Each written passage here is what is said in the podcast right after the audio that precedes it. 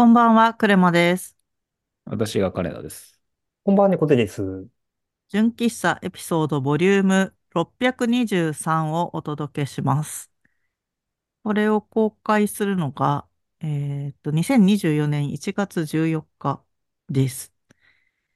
冒頭、めちゃくちゃ宣伝なんですけど、あの、先週の放送でもチロって触れたんですが、あの、1月4日に、よそ様の番組に出していただいた音源が公開になってまして、えっと、ノートの記事に貼っておこうと思います。あの、うん。 Voicy っていう音声プラットフォーム、アプリも出てるんですけど、ご存知ですか？お二人は？はい。ど、あの、正直言うと使ったことはないですけど、名前はよく拝見しています。あの、芸人さんとかも、あうんう番組とか持ってたりして、うんうん。うん、話題には上がるサービスだなと思ってます。金田さんは見たことありますか？あ、はい。見たことあります。なんか私もこの間その番組に初めて出していただいて、アプリで収録したんですけど、すごい面白くて、あの、10分ごとのチャプターで、えっと、録音して、でそのチャプターをつないでって一つの番組にできるっていうのと、あと、チャプターごとにキャプションとかテキスト情報が入れられるっていうのと、基本ノー編集で取って出しで出すんだけど、まあ、どうしても直したい場合は、えっと、その10分の針を巻き戻して、ここから取り直そうみたいなのを、つないでもう一回上書きして取るっていう仕へ組みになっえ。て、そのなんか、ピーみたいなの入れるとかは一切ないっていう、結構緊張感のある収録で面白かったです、すごく。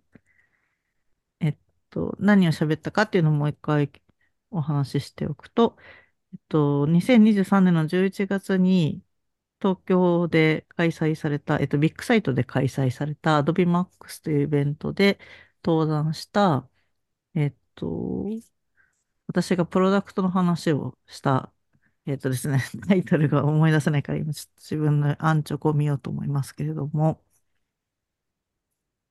速攻うん。で価値検証して無駄なものを作らないプロダクトデザインっていう話をしたのをいいねって言ってくれて、その話をもう一回しに行った。 Voicy の番組しに行ったっていうもので、えー番組タイトルはプロダクトハックっていう番組です。それリンク貼っとくので、なんかちょっとこの純喫茶エピソードと全然違う、結構ガチで仕事の話をうしてる、ん。あの収録なので、まあそういううん、プロダクト開発、新規事業とか、まあデザインとかに興味ある方は、ちょろっと聞いてみていただくと、えー嬉しいかなと思います。はい。で、頭に宣伝をがっつり入れてしまったんですけど、今日全然違う話題で、えっと、アニメ化された漫画の話をしたいと思っています。で、はい。私、漫画むちゃくちゃ読むんですよ。うん。だいたい月額6、7万漫画、電子書籍、電子コミックに使ってまして、めちゃくちゃいろんなプラットフォームで買い漁ってるんですけど、その中でも、あの異世界転うん。生ものとか、あのファンタジーとかすごい好きです。好きなんですね。うん。で、最近多いですね。多いです。で、まあ、異世界恋愛系とかもすごい多いし、読んでるんですが、まあ、そういった作品と一線を画した、あの、久井涼子先生っていう、もう、絵がむちゃくちゃむちゃくちゃむちゃくちゃ美麗な、ま、何回言ってももう足りないぐらい、デッ。サン力も素晴らしくて、あの、キャラクター造形も素晴らしくて、世界観の作り込みも、なんか各伏線ももうピタって回収していく、マジで神みたいな作家さんがいるんですけど、うん。中井涼子先生がずっとあの連載をしていたダンジョン飯というあの異世界もの漫画があって、その漫画がアニメになって、えっと、今収録してるのが1月5日金曜日なんですけど、昨日から多分オンエアされてるんですよ。で、あのテレビの放送と、面白いのがテレビの放送と一緒に、あのネットフリックスみたいなあの、配信サービスって言えばいいのかな？サブスクサービスでも同じ時間に、こう、配信開始になるっていう仕組みなえんです。え私はそのテレビを放送する時間にお家にいられないとか仕事とかなんかいろいろバタバタしているので、まあ結構深夜なのか。まあちょっと見る、見れない時間なので、えっとネットフリで一個ずつ見ていくぞって思ってるんですけど、なんかおも、もう一個面白いのが、その配信の前に映画館で何話分かをまとめて上映したんですね。うんこの間それを見に行ってきました。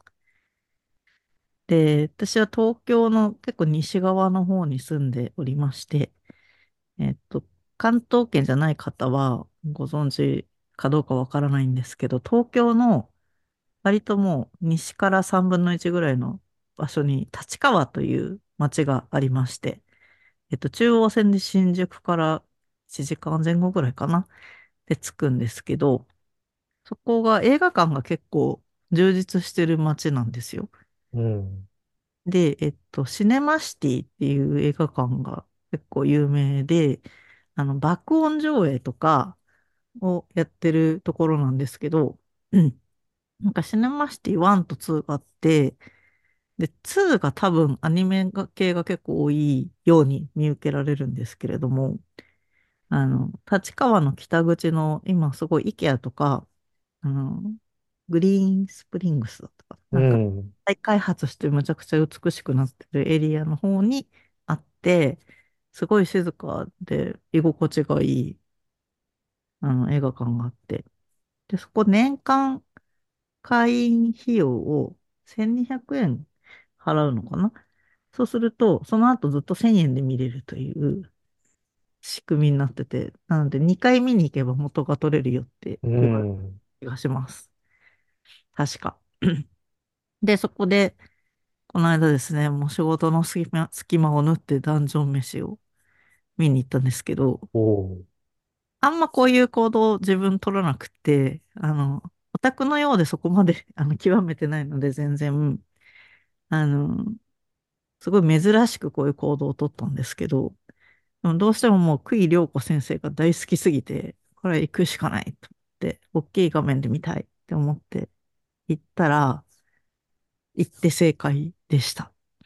うんで、なんか、その、漫画をアニメ化すると、その、なんていうんだろう、作画とか、漫画にはあったけど、アニメで省略されてるとか、逆になんか、あの、いわゆるアニオリっていう部分、アニメオリジナルみたいなの足されたとか、なんか声優さんのイメージが合わないとか、わーわーってなりがちかなと思うんですけど、なんか、全然そういうのがなくて、むちゃくちゃ忠実に、忠実だけどちゃんと圧縮されてて、漫画14巻分を多分2クールでやりきるのかな。ちょっと14巻もぜ全部やりきりますと多分宣言されてないんですけど、2クール確保してるよっていうのは宣言されているので、まあ、その結構圧縮してテンポよく進めてくれてる上に、あ、もうイメージ通りみたいな感じの作画って言えばいいのかな？すいません。私うんもアニメ用語が分かってないんですけど、かつ声優さんの声も、もう、なんか違和感がないんですよ。なんか、うんあ、この人の声こうだった、みたいな。ピタッてハマってて。で、私だけじゃなくて、X で感想をすごい見てたんですけど、みんな、すごい声優さんハマってるってすっごい言ってて、これは良いものを見た、みたいな気持ちになって、帰ってきたので、まあ、そもう一回ネットフリックスで見つつ、この先毎週木曜日に公開されていくのが楽しみだなってなってます。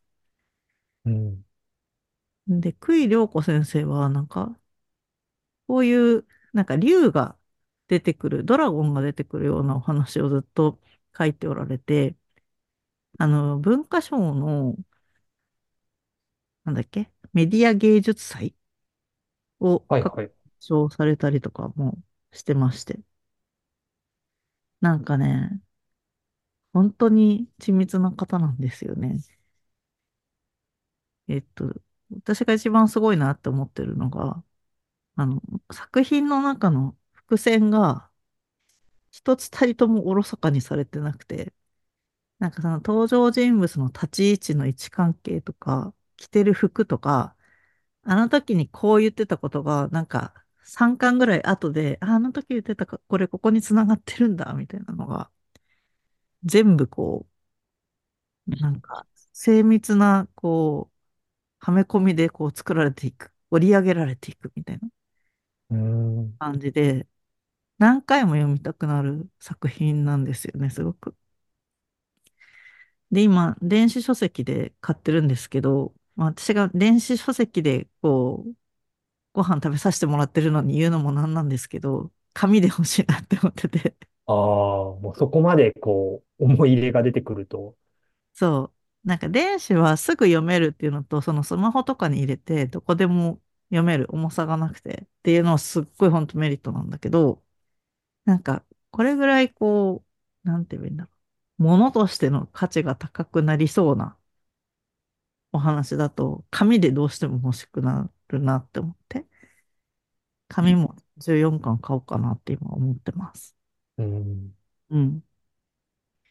でそれ以外にも、なんかワールドガイドみたいな、その副読本みたいなのも出しておられて、で、それを読むと、なんかこう、本編で語られてなかったこう裏話、なんか登場人物の一人に娘さんが三人いるみたいな設定になってて、その娘さんが本編には出てこないんですよ。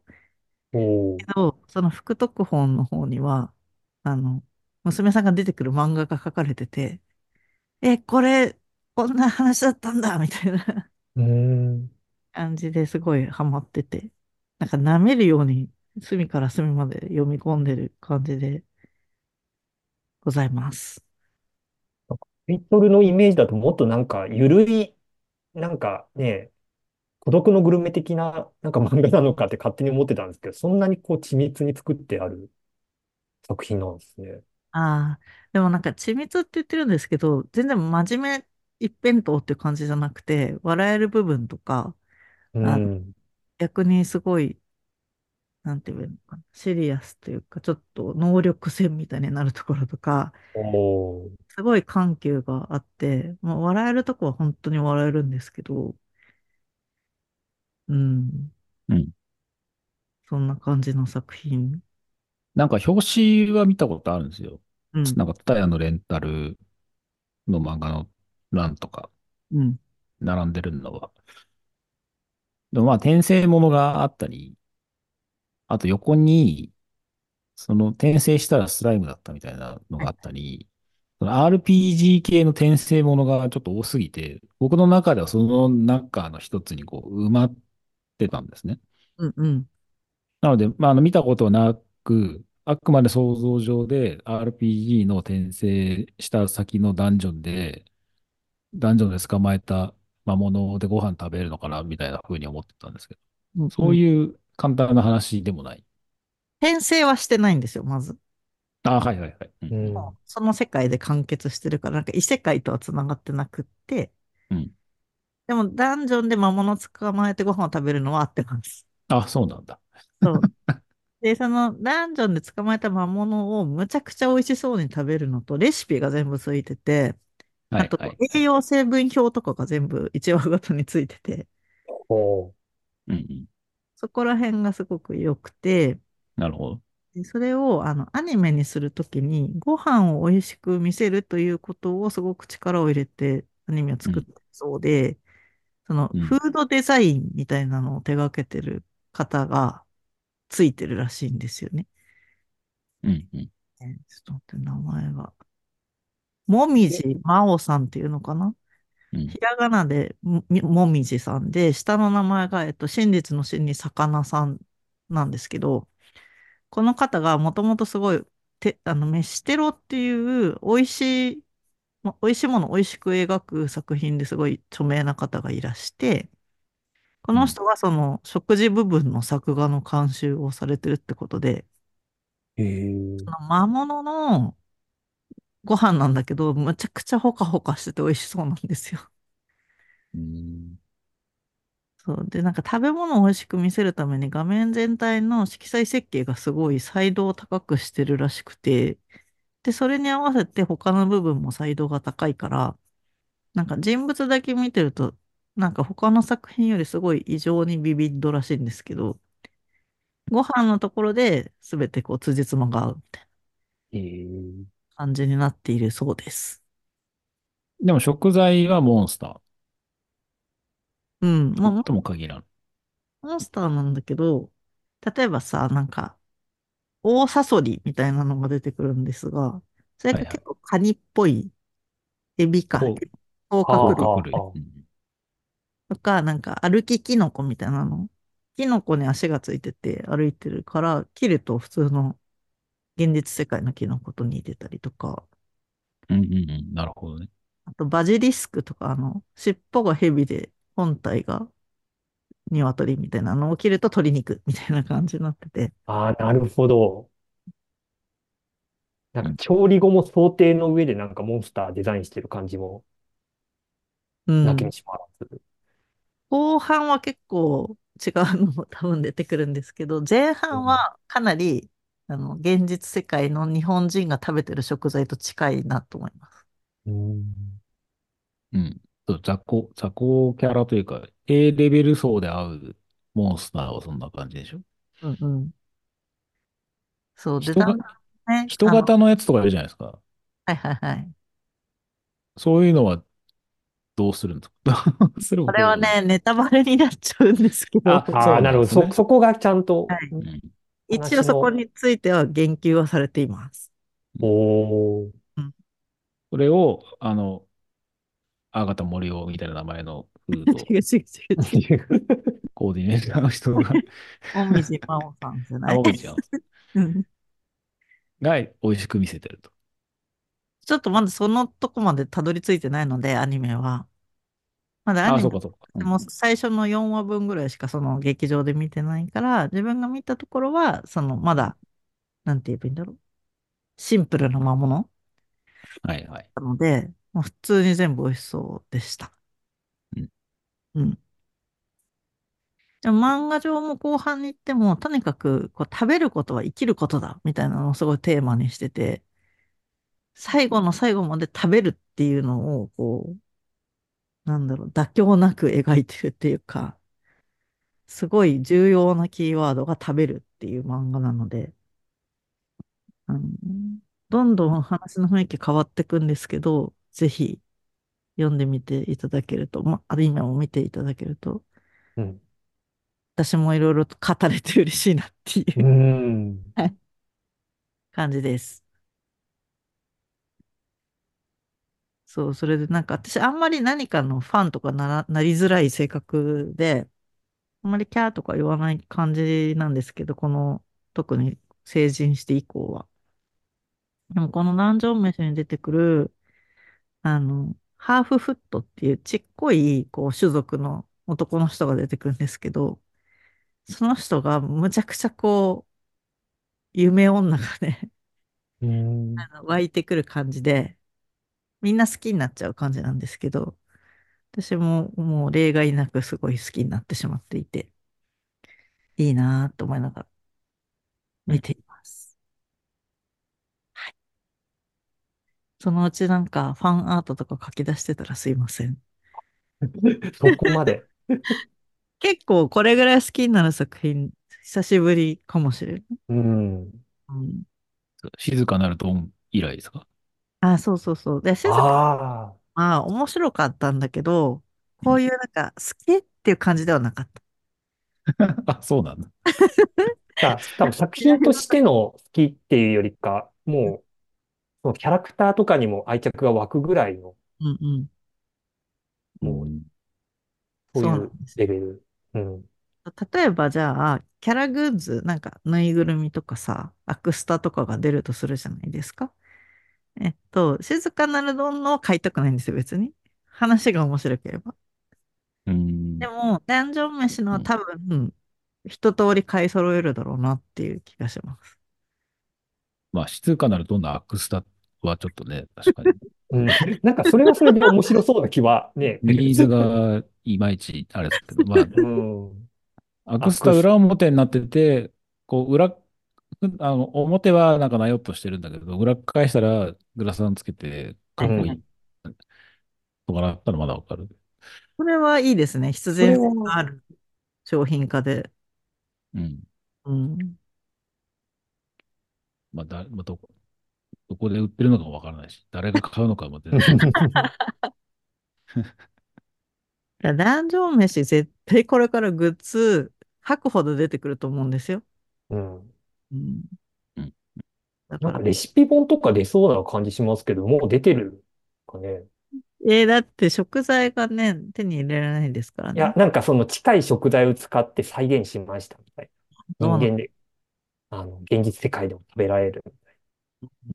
ちょっとそこはなんか、あんまりそういうの、クイ陽子先生がやらなそうに思うんですけど、ああ、もうそこはちゃんと線引きして、そう。でもい、いさっき検索してたら見つけたのが、コミックナタリーで、2016年にダンジョン飯3巻が出た記念で、その食品サンプルを作りましたっていう記事が出てて、おー、大サソリとか歩き竹っていうものか、さっきキノコって言っちゃったんだけど、それの食品サンプルを作って先生が語るっていう記事が 出てて、ちょっと面白いです、こうれ。ん。なんか、いずれグッズで食品サンプルもね、出たりしたら、あ、これもしかしたら販売するかも。うん。あじゃあ買って再現するんですか？食べ物部分にはそんなに思い入れはないんですよね。キャラクターに、うあるん。うーん、どうなんだろうね。先生もこれあの、そこまで味をちゃんと想定して作っておられるんだろうな、多分。うん。どうなんだろう。あ、この記事後半は食品サンプル屋さんの話になっててますね。おう前半は久井良子先生の話なんだけど。ちょっとこれもリンク貼っとくんで読んでみてください。はい。はい。じゃあ今日はただただ別に私がダンジョン飯に期待してるぞっていう話でネタバレも極めて少なくお話をしてみました。ぜひこの話を聞いて、聞いてみた、見てみたいなとか、えー読んでみたいなっていう方はリンク貼っておきますので、チェックしてみてください。じゃあ今日はこの辺で終わりにします。